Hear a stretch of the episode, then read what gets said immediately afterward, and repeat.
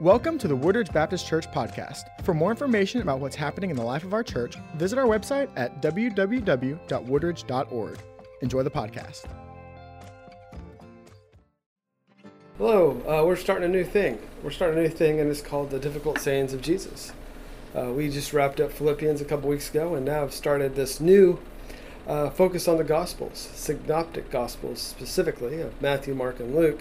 Uh, and we'll be looking at over the next probably six to eight weeks uh, the difficult sayings of Jesus, uh, the words that he said whilst he was here on earth, and how he uh, pretty much changed the world with the words that he said, and how those words to this day uh, are still very effective and in many ways very uncomfortable uh, based on how he said and what he said and the time in which he said it.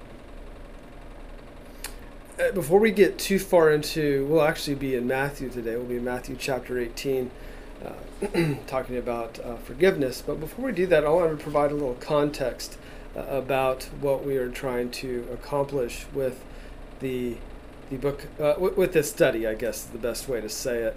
Uh, what what it is, the idea of as we try to interpret Scripture. Now we all have our translations. I've got two before me today. I've got the NET and the NAS a B uh, version translations, uh, but through that we're interpreting it, and we're interpreting it through our lens of what we understand, uh, the context of the time in which this book was written, or these books, since we'll be doing three of them, uh, but also uh, what what the context of now feels like, uh, how we look at it through our own lens versus the lens of those who originally read this and wrote this 2,000 years ago, and so there's there's many different ways uh, that this can be interpreted.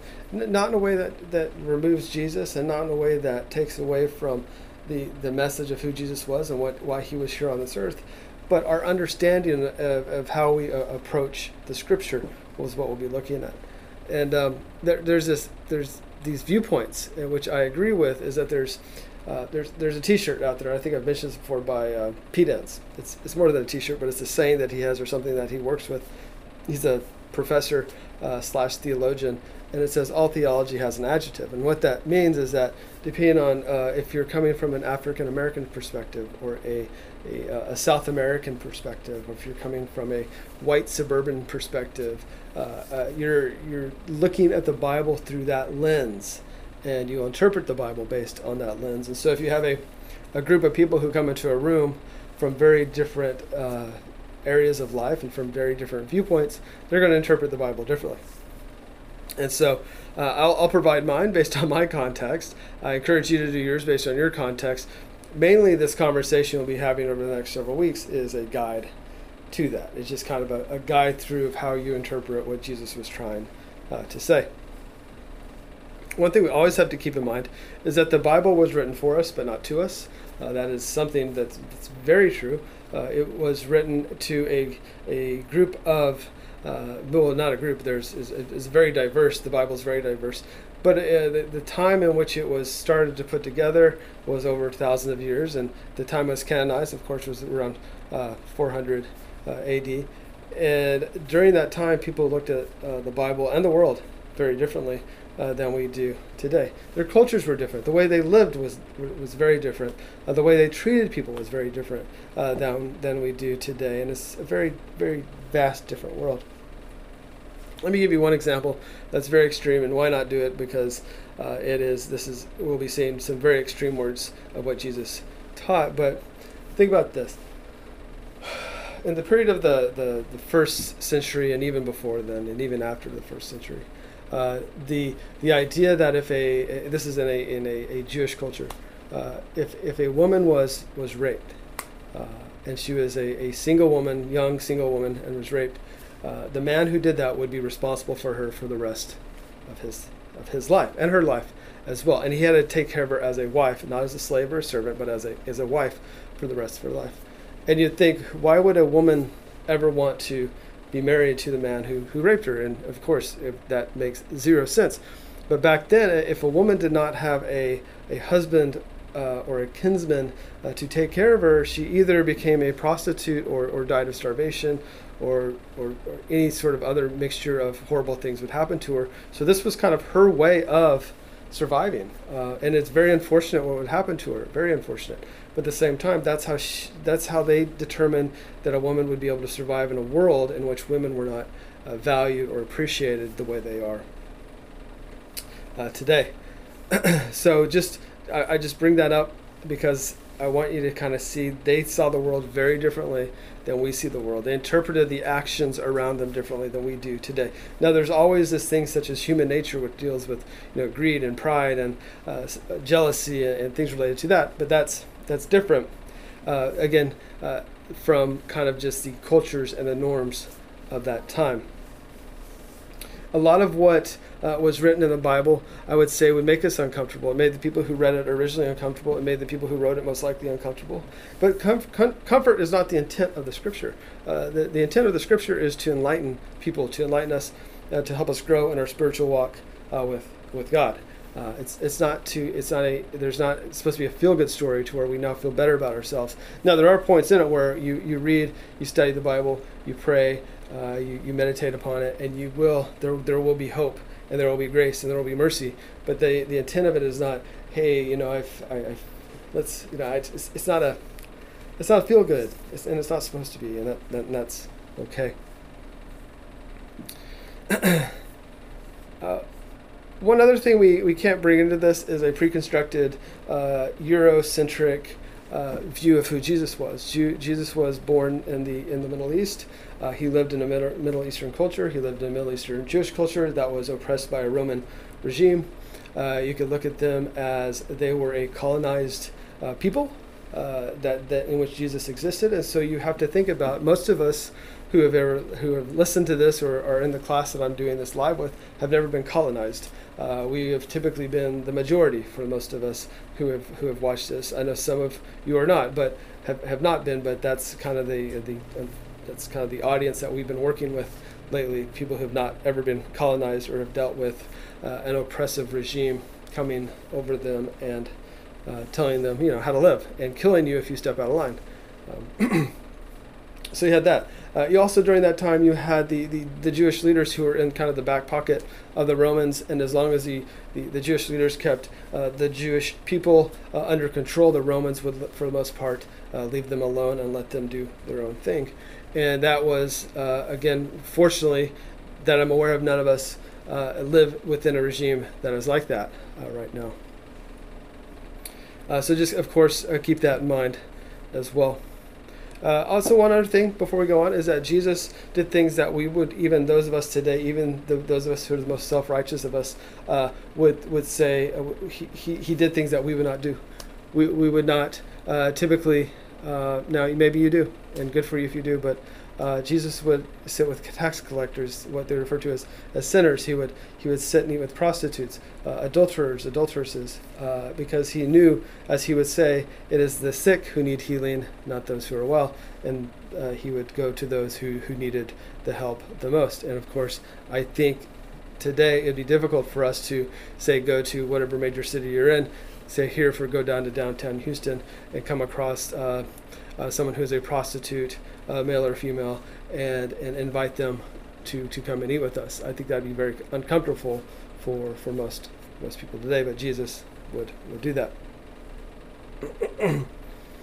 Uh, let's let's move on from there. So that's just kind of the brief introduction of why we're doing the difficult sayings of Jesus. Now, uh, what we'll be doing is over the next couple weeks, we'll be focused in the the Gospel of Matthew. There is going to be some overlap in the parables because they'll be mainly parables we'll be looking at. Uh, there'll be some overlap with that over the next couple weeks uh, with Luke and Mark.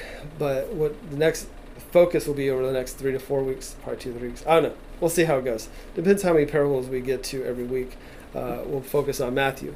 And then once we start focusing on Luke and Mark, we'll, we'll do an intro to those both those books as well. So, starting out with Matthew, uh, Matthew was most likely uh, it, it, during that time period or after it was written and, and, and, compiled and fully put together, probably one of the more popular or most read of, of those three synoptic gospels of Mark and Luke. Uh, people seem to like it because it had the lineage of Jesus uh, up there in chapter 1. Which was very something that during that time period, uh, lineages were very important for people to, to want to read. It also gave authenticity uh, to a writing whenever you would see a lineage. Also, another piece of it is that Peter plays a large role in, in Matthew, unlike in some of the other Gospels where he does not. And Peter was very much a, a, a, a hero of the Jewish people especially the Christian Jews, and so they'd very much be able to uh, resonate with him. Um, in Mark, you get part of the Easter story, while in Matthew, you get the full Easter story or a more full version of the Easter story. I'm not sure. We probably don't have the whole Easter story because we don't know what happened minute by minute by minute by minute. We have a much larger view uh, within the book of, of Matthew. Uh, Clement wrote a, a, multiple books, but one of his books called Second Clement, chapter two, four, uh, which is in uh, what we refer to now as the Apocrypha, uh, referred to actually the, the scripture of, of Matthew, and revered it as scripture, which also kind of set it up as uh, something that would be uh, looked at as authority. Even to today, the book of Matthew is probably the most prayed, quoted, pronounced book of, of the synoptics. Uh, if you've heard of these phrases such as uh, burning the midnight oil, saw the earth, blind leading the blind, casting pearls before swine, those all come from the, the book of Matthew. It was also the most Jewish of the four Gospels, uh, almost to the point of being filled uh, with so much Jewish uh, thought and wisdom and, and, parts and pieces that uh, the theologian A.J. Levine wonders if the 5,000 were fed were probably fed pickled herring and a piece of challah in my class last night that got no laughs. I probably not in this situation either, but I thought what AJ said was quite funny. uh, Matthew, the author of Matthew, uses much more uh, Jewish terminology than the other gospel writers. Uh, he tells the story of Jesus with a Jewish lens, using Jewish spiritual wisdom and how to live a spiritual life, much like the Jewish wisdom literature of the Hebrew Bible, such as Pro- uh, Proverbs, Job, Ecclesiastes, those are all considered Old Testament or Hebrew uh, wisdom lit- literature, and so it's very much uh, a piece of wisdom literature. Some people believe that also with the book of Matthew was used uh, in schools early on uh, to help teach uh, Jewish Christian teachers. Or also used by Jewish Christian teachers to teach, so used probably both ways. Uh, Matthew pulls a lot of its content. I think it's 90% of its content from the the Gospel of Mark. Uh, even though Matthew is significantly longer, I believe it's 18,000 words to Mark's 11,000 words. Uh, Matthew does use Mark. He also uses a source called Q and a source called M. Uh, Q most likely is where we get the Lord's Prayer from. Uh, M is most likely coming from the person uh, we know as Levi or Matthew, which we believe probably wrote the first two chapters of the book of Matthew, though he did not write the entire thing based on what we know at this point. Uh, we believe that uh, Mark was written before Matthew, of course, so Matthew had to borrow Mark uh, to use Mark's stuff. Uh, part of it is that Mark was a, um, one of the reasons that they see that is that Mark's language, his grammar, his descriptions were more primitive and less descriptive than Matthew's. And so it's almost like Matthew grabbed Mark's stuff and then made it more uh, informative. So, Mark, being John Mark, the one we know from the book of Acts, uh, he, um, of course, traveled with Paul and Barnabas and eventually just with Barnabas. Most likely uh, did not actually witness Jesus here on earth the way that uh, Matthew did. Uh, so, Matthew was able to probably add some of his own insights and viewpoints from that. Uh, let's see here as we continue on. Um, so, some of the questions would be uh, if Matthew didn't write the whole thing, why would they name it Matthew? Part of it is that he probably uh, attributed a lot, or yeah, gave a lot of uh, information to the whoever was scribing the book, and so they, they would name it Matthew, uh, which would typically, which was typical at that time to be able to name a a book after someone who's contributed a significant amount to that. Uh, the other side of it is that a lot of times they would find people who, would, who were well known, and they would just grab those people's names and use them to give the the, uh, the books of authority. And there's probably a lot of authority with with the, the guy named Matthew. All right, uh, like I said, uh, that's enough about. We could go on and on and on about the authorship of this and a few other things. But uh, the next thing we'll, we'll look at is uh, the audience. Most likely they were, like I said, I, well, not really said yet, uh, a double minority. Uh, so they were not only Jews, but they were also Jewish Christians living in a very Roman world. Um, so it seems that maybe the author of this or the intention of this book uh, was to help Christian Jews justify their own existence of still being Jews because you have to remember just because they start, started following uh, Jesus as the Messiah and as the Christ and believed everything that Jesus had taught uh, did not remove them from being cultural Jews. And so they had to, they, they, they didn't have to, but they continued to live as Jewish people. They, even for a time, would continue to go to, to synagogues and you know have some of the festivals and uh, to live lives, eat, eat as, as Jewish people would eat. And uh, this book was kind of helping them transition out of that way of living.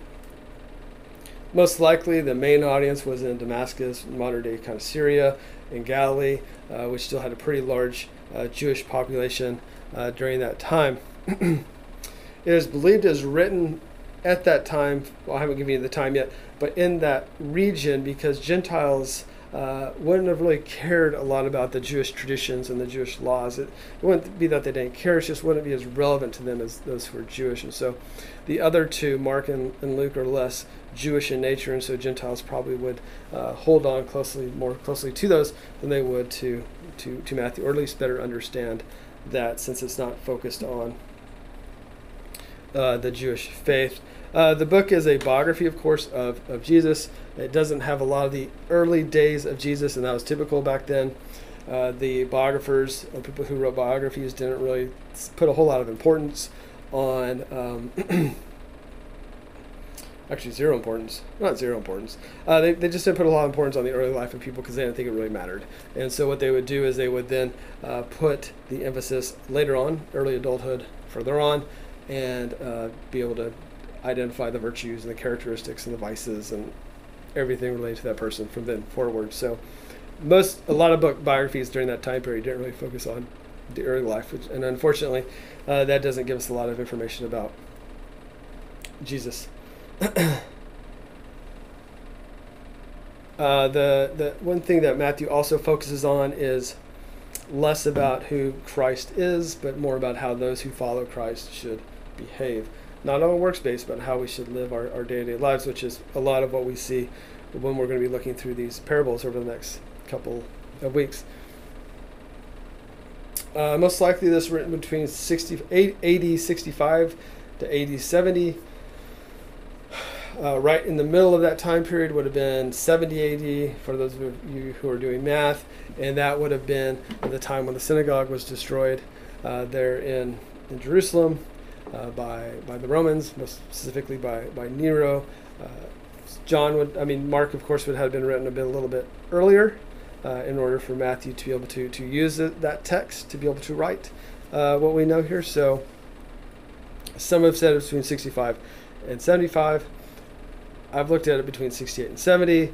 Uh, some people have taken it as far out as 80s.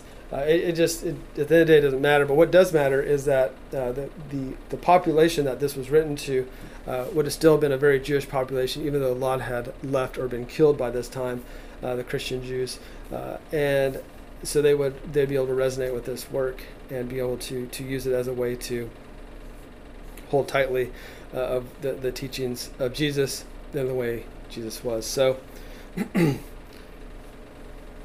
few other things. Two other things. Is that yeah? Let's do two other things. Uh, is the language in which the book was written? I should have done this a little bit earlier on, but I didn't. Uh, most likely, so so Matthew. If this was truly Matthew, the the tax collector, he was Jewish, but he worked for Rome as a tax collector, so he uh, would have to have known Greek, uh, and so most likely he wrote the book in in Greek. Now, if he was translating Mark, Mark was mainly written in Semitic language, most likely Aramaic. Jesus spoke in Aramaic, and so Matthew would have to interpret Mark from Aramaic into Greek, and Jesus saying from Aramaic into Greek, which adds a lot of flavor to this because these are translations of translations of uh, interpretations of, of, of languages to, to another language, and we know how hard it is to interpret languages from, say, ancient Greek, uh, ancient Hebrew to modern day English. Uh, so there's always that translation factor that you have to put in here as well. All right. That was a very, very, very fast overview of the book of Matthew. We could go on for days, literally days, on talking about the book of Matthew, but I just wanted to give you a little bit of oversight. So keep in mind, a Jewish writer writing to Christian Jews uh, around 65 to 75 AD, uh, about the time of the destruction of the synagogue, being oppressed by a Roman regime, uh, also being oppressed by, uh, as you can see here, because you have to think, uh, what what is written here is in the parables are, are, words that Jesus said, but there's also the always the slight coloring of the author and the author's techniques related to what happened here, because all authors, biographers, uh, historians, theologians, always add their own color because it's always through their own lens when it's written. It doesn't take away the inspiration, doesn't take away the authority, but you have to keep in mind people are people and people are writing this, especially in a time like this. So think about uh, Revelation. I don't want to go too far off this, but Revelation, written by John, John Patmos. Who, what John with that? That's beyond the scope of this conversation right now. He wrote in a world uh, that was very much oppressed, probably during the time of Domitian, so end of the uh, first century. Uh, uh, Roman oppression was at a, at a pretty good size high. I'm not talking about just spiritual oppression. I'm talking about physical, mental, loss of jobs, uh, loss of livelihoods, loss of families, friends, all that sort of thing. John f- colored Romans or co- colored Revelation in a way that the people who were listening, who felt that oppression in which they lived, uh, as to, to be colored in a way to be able to see the hope of God and the hope that only can come from God for those people at that time in a time that it seemed like there was there's no hope. Other authors did that as well, including the ones who wrote the synoptic, synoptic gospels. I've had such a hard time saying that word lately. Okay. Anyways, so wow, here we are. Uh, so we're gonna just do. We're actually just doing one parable today, and the reason that is is because we've just spent the first twenty something minutes talking about why we're doing this class in the first place, and a little bit about the the book of uh, Matthew itself. And so, sure why this is here. So we'll continue on here, chapter 18, verse 21 through 35. One thing you'll notice as we look at this is uh, this is the fourth discourse of the book of Matthew here.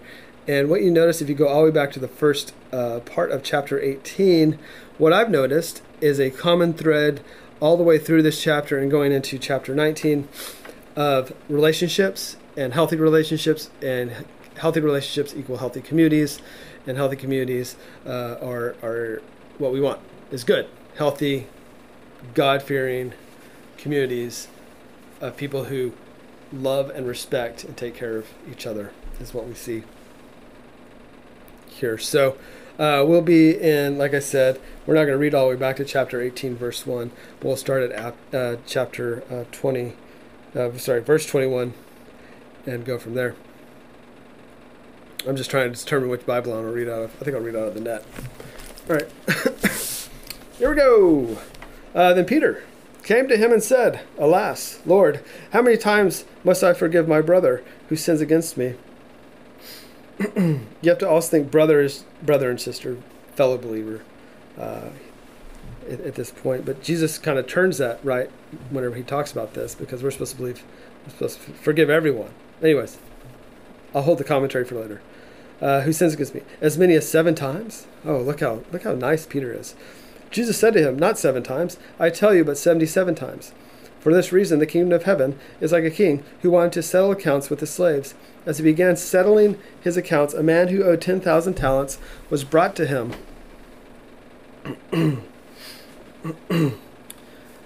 because he was not able to repay it, the Lord ordered him to be sold, along with his wife, children, and whatever he possessed, in repayment to be made. Then the slave threw himself to the ground before him, saying, Be patient with me, and I will repay you everything. The Lord had compassion on the slave and released him and forgave him of the debt. After he went out, the same slave found one of his fellow slaves who owed him 100 silver coins, so grabbed him by the, the throat and started to choke him, saying, Pay back what you owe me. Then his fellow slave threw himself down and begged him, Be patient with me, and I will repay you. But he refused. Instead, he went out and threw him in prison until he repaid the debt. When his fellow slaves saw what had happened, they were very upset and went and told their lord everything that had taken place. Then his lord called the first slave and said to him, Evil slave, I forgave you all that debt because you begged me. Should you not have shown mercy to your fellow slave just as I showed it to you?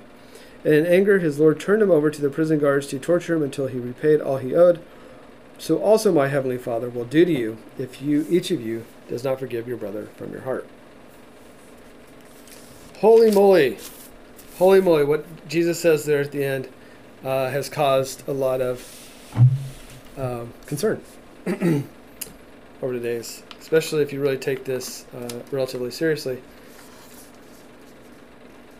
So as we start here in verse verse 21, uh, the, the question from Peter uh, led to telling, of course, of this this parable.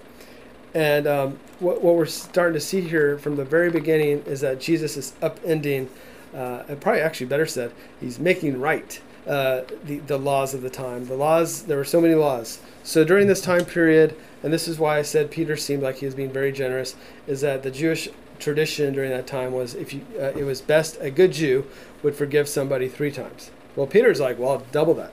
No more than double it. I'll double it plus one, and I'll say seven times, right? Well, that's also for Jewish people. The number seven is the number of complete or perfection, uh, just like the number six is incomplete or imperfection. But anyways, here or there. So Jesus tosses that one down and says, "No, no, no, no, Peter." He says, "What does he say?" No, no, not seven times, I tell you, but 77 times. And that, depending on who you ask, that could be seven, the seven, literally 77 times. Some have looked at that as seven times 70, which is 490 times. Doesn't matter. The point of what Jesus is trying to make is that more than you could ever possibly could think would be needed to forgive somebody, uh, as in full forgiveness, all the way. There's there's not a number. It's infinite forgiveness, uh, just like God has forgiven us from the very from the very beginning for all of our sins. He's forgiven us as we go through all this. Uh, there's a parallel uh, in Luke 17, um, 4 that talks about how someone uh, comes and sins seven times and asks for forgiveness seven times. Neat little parallel that you can see there if you ever want to go reference that. And that's again according to Jesus. So they've sinned against you seven times and they've asked for forgiveness for seven times. Okay, uh, and it seems like that's that's all right. We're not going to get into that one today, but that's another kind of parallel to this. the whole idea of this is that those who are following Jesus are not only just the twelve disciples, but the, the, the all the other people who were following him. We know there's a, a, large group of women that follow him. There were probably other people from the community that would jump in and out of the group depending on uh, what was going on. We know at some point there were hundreds of people following him uh, as as disciples. They weren't the, the twelve, what we refer to now as the apostles, but they were there were many. It was so it, there were times where it was just Jesus and the group. There sometimes there's Jesus and maybe three or four other other of the the main uh, disciples. But there are also times where Jesus also always had a large gathering, and what he wanted them to do is uh, to learn how to forgive people, to fully forgive people. And the reason that Jesus said that, uh, it, wow, that's that's a powerful way to say it. Uh, the reason that we believe this to be true is that uh, forgiveness, if we're able to forgive, uh, the community can remain healthy. Uh, not only the church community, not only their little group of 12, but the, the, the community in which they all exist within. And so it's, it's, a, it's a forgiveness in an incomprehensible way uh, that would make most of us not ever be able to fully comprehend it because it's at a level that really is, is, is divine level of forgiveness. And it's that level of forgiveness that only god can do. Now we can't give up and say well i'll never be god. Well that's true. None of us ever will be. And but the thing is is our, our lives should be of the same mindset of christ to live as people as of forgiveness in verse 23, as we continue on here, the kingdom, he refers to the kingdom of heaven, which also gives us very much a, a, a Jewish flavor because uh, typically in the New Testament, in less Jewish texts, you see kingdom of God. Jews would more likely say kingdom of heaven. Uh, so what we see that here, uh, Jesus is tr- wanting to show them this is how things work in heaven. Uh, when things work in heaven, things are forgiven in heaven. Should also work the same way here on earth. So let's go all the way back to Genesis 1 and 2, before the fall in Genesis 3. What was happening? There was there's God was creating the world as He intended it to be. and we messed up in three, in chapter three of Genesis. What we as believers now, uh, with Christ here in, on earth, and now since then, is to bring heaven to earth, heaven and earth, the, the coming of heaven and earth, which is what's going to happen in the first at the at the end, anyways. There's heaven, earth doesn't go away. We don't all just disappear into heaven. It's, it's, there's a coming of the heaven, a renewing of the heaven and earth. You can go back and look in Revelation as one good example of that. I believe it's Revelation 22. Oh, yeah. Um, anyways, let's continue on uh, through this. Uh, slaves here, uh, don't think of this as uh, chattel slavery or chattel slavery. Uh, think of it more of as uh, servants. And this guy's probably a, well, they were all paid, well, not all of them, but this guy was most likely paid very well. And uh, he also had servants himself, so he was probably well, relatively high up in the kingdom's, the king's group of leaders. And so that was, you know, just keep keep that in mind. as we look into this, uh, he's settling accounts with his servants, and it's probably is very likely that uh, he gave servants money uh, as loans, and they were to repay him back. And just like that happens uh, today, especially if you're in, in the mob. And so, anyways, we go into verse 24. Uh, he is selling these accounts. There's a man who had 10,000 talents, which, if you think about today, is probably uh, one person last night said it's probably like six billion dollars. So some others looked at it and it's probably 30 to 100 million days of labor. so again, the extreme is showing us that it can never be possibly uh, paid back. As we look at this, so the 10,000 talents would never be able to uh, get get paid back. so the point, of course, being beyond anything we could ever possibly comprehend. Uh, again, that's the divine forgiveness that we're trying to, to, to strive for. Uh, the servant here in verses 26 and 27 asks for forgiveness, or better said, pleads, and the king has compassion and pity on the person, uh, so of course removes the debt. Uh, why they don't say why he is compassionate? Um, the, the king didn't have to be compassionate, but the example is that that sorry he was, uh, and maybe because God does not have to explain his motivation. God doesn't have to give a reason why he's going to be compassionate and forgives us of our sins and our trespasses, our debts, all usually from the same word in Greek. Uh, as we continue on into verse 26, uh, there's the. Uh, da, da, da, oh, let me actually take it back to 25. Uh, when you look at wife, children, uh, and whatever he possessed, I mean, that is, that's like, that's more than just the nuclear family. That is everything, everything possible. So it's all the family members. It could have been aunts, nieces, nephews, cousins, uncles, grandparents, uh, their other servants that they had, everything else he possessed to be able to make that that payment. So just wanted to bring that point, that detail back.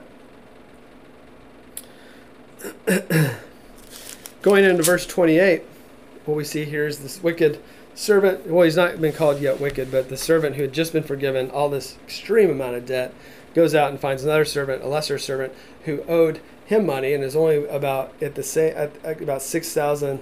Oh, so no wait, it was a hundred denarii. Is that right? So it's and so just kind of give perspective. Six thousand denarii equals one talent.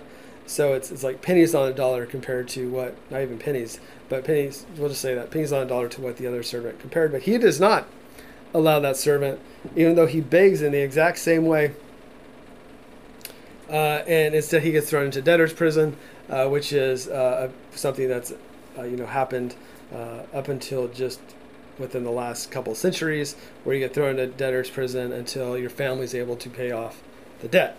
and so he wants to do that. The other servants uh, find out about that. there, as you as you can see through this. there in verse 31, his fellow slaves saw what had happened, or the fellow servants very upset. Went to the went to the king, and the king calls the guy back, the the, the original servant back, refers to him as either wicked or evil slave, and um, is uh, there's no more compassion, uh, a lot of passion but no compassion. Uh, and ask about, of course, should you have not shown the same sort of mercy that I've shown you? Because again that's god asking us why do we not show the same mercy that he shows us he shows us so much mercy so so much grace so much forgiveness uh, uh, why did he not do that?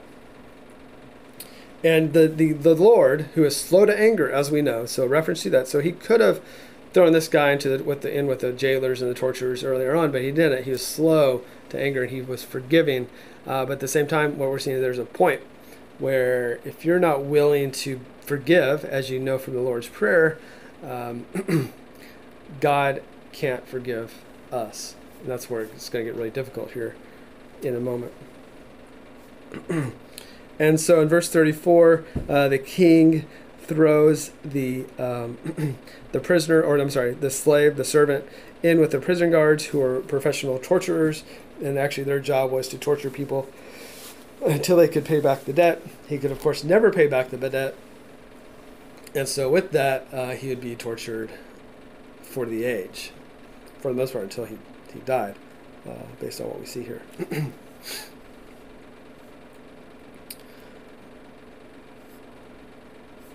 some people look at this as we go into verse 35. Um,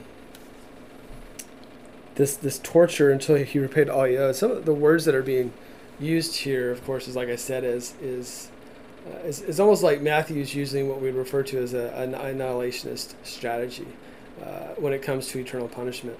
And I, I, and I can go along with this because I don't think that uh, people who end up going to what we refer to as hell uh, are, are in there for eternity. I, I, think it's of an age based on the word that's typically used for that, which is aionios, A I O N I S, uh, in, in the Greek, which means of an age. It doesn't mean as in eternal, eternity, uh, as what we think of as eternity. So uh, I'd like to look at this as more of an annihilationist uh, type of viewpoint.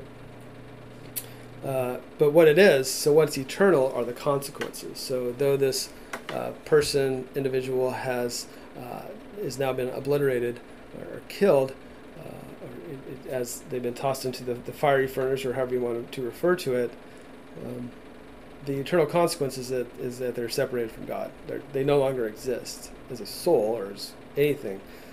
But the, the issue is they, they are no longer with God. So that's the eternal consequence of that.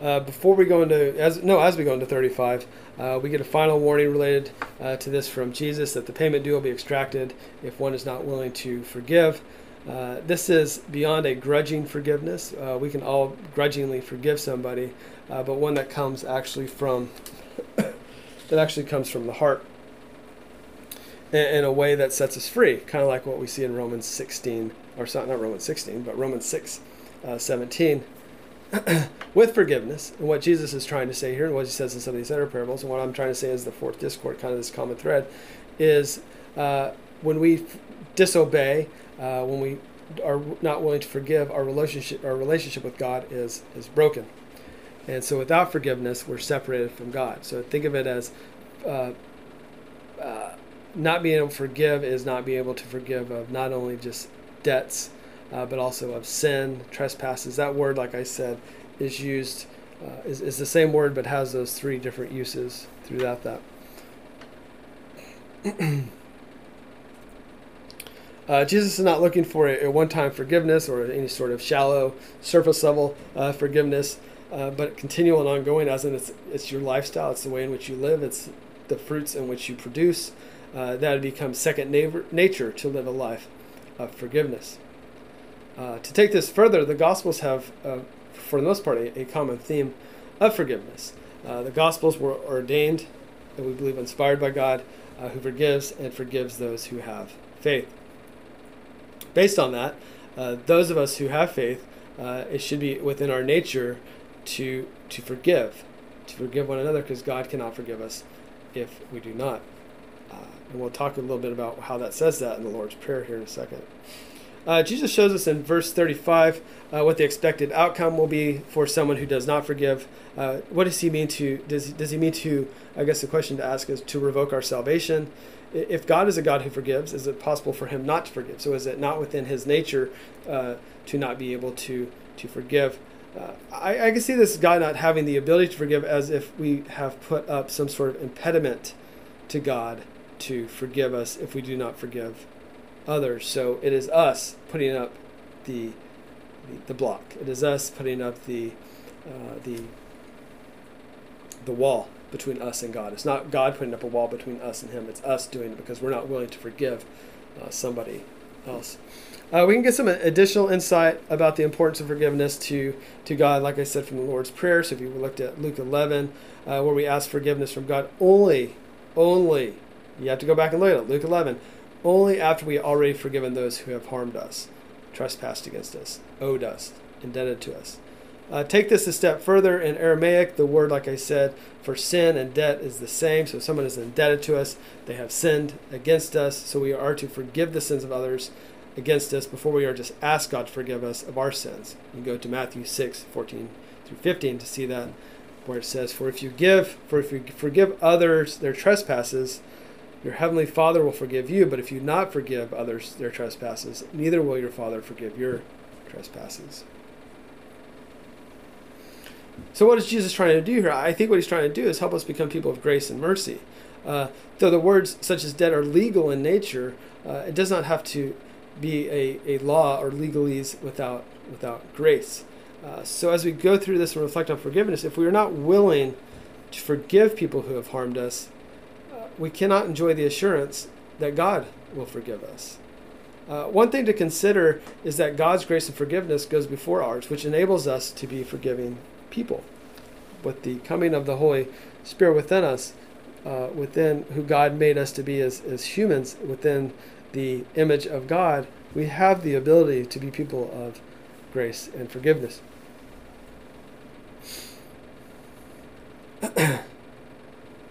as we continue on here, our, our behavior as followers of Christ affects our relationship with Him.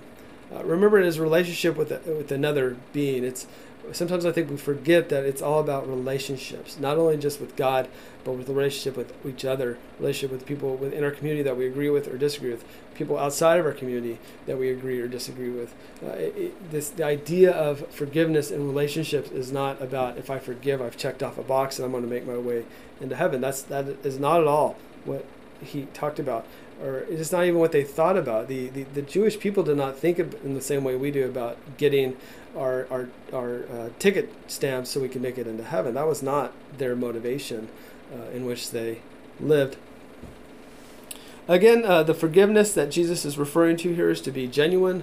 Uh, it's not a verbal concession with uh, which again it would just leave the issue unresolved because if it's just a verbal concession you haven't really helped anyone you haven't really done anything uh, at that point it, it has to be from the heart which is what was considered to be the place where human nature was derived it, there's science back then I truly believe related to the, the, the anatomy of science that they worked with, and I use the word science loosely, is that the heart was the place where character came from. It was where the nature of the person came from, derived from the heart. The brain, of course, was used too. They, they, they knew of the brain, but they believed the, the heart had a part of that as well. We, we today know that's not scientifically true, though we still reference the heart in, many, in many similar ways. Uh, but the, the, they really did, did believe it in that way. so it, it, seems like this is an absolute uh, and unqualified based on the parable, parable above related to, to forgiveness as it so as it is is it the same as the unforgivable sin of blasphemy of the holy spirit as we see from matthew 12 31 through 32 if, if, if to speak against the, the holy spirit is the only unforgivable sin there must be some qualification. So those who are not ones who fully forgive may find some redemption. That could be a hope that we have that god being a generous god would do that but that kind of counters what you know from we read in the, the lord's prayer. So it's hard to really kind of just decipher the two and we can uh, look at that, and then we'll probably even have to dissect what that means related to the blasphemy to the Holy Spirit, which we won't do today. Uh, this then points us to chapter 7, uh, verses 1 and 2 of those who do not forgive should not expect to be forgiven. Uh, the measure they give shall be will be received fully back. Uh, we have to look at this. The switch in the temperature of this parable cannot be cannot be missed. The king went from compassion to anger based on the response of the servant. God is the same way. It, it, he will he, he, is a compassionate God. God is long suffering. Uh, but there are limits. There are limits. And we know that from the Old Testament. We know that from the New Testament that there are limits of how much God will endure. God will not, for the long term, put up with people who are ungrateful and continue to wickedness and sinning behavior. Uh, there will be accountability in the end. We will all go through some sort of judgment in the end, uh, believers and non believers alike people we refer to as believers and non-believers alike. so think about this. So ultimately, what Jesus is trying to do here is heal the brokenness that we have between in, in our relationship with God. Sin breaks our relationship with God.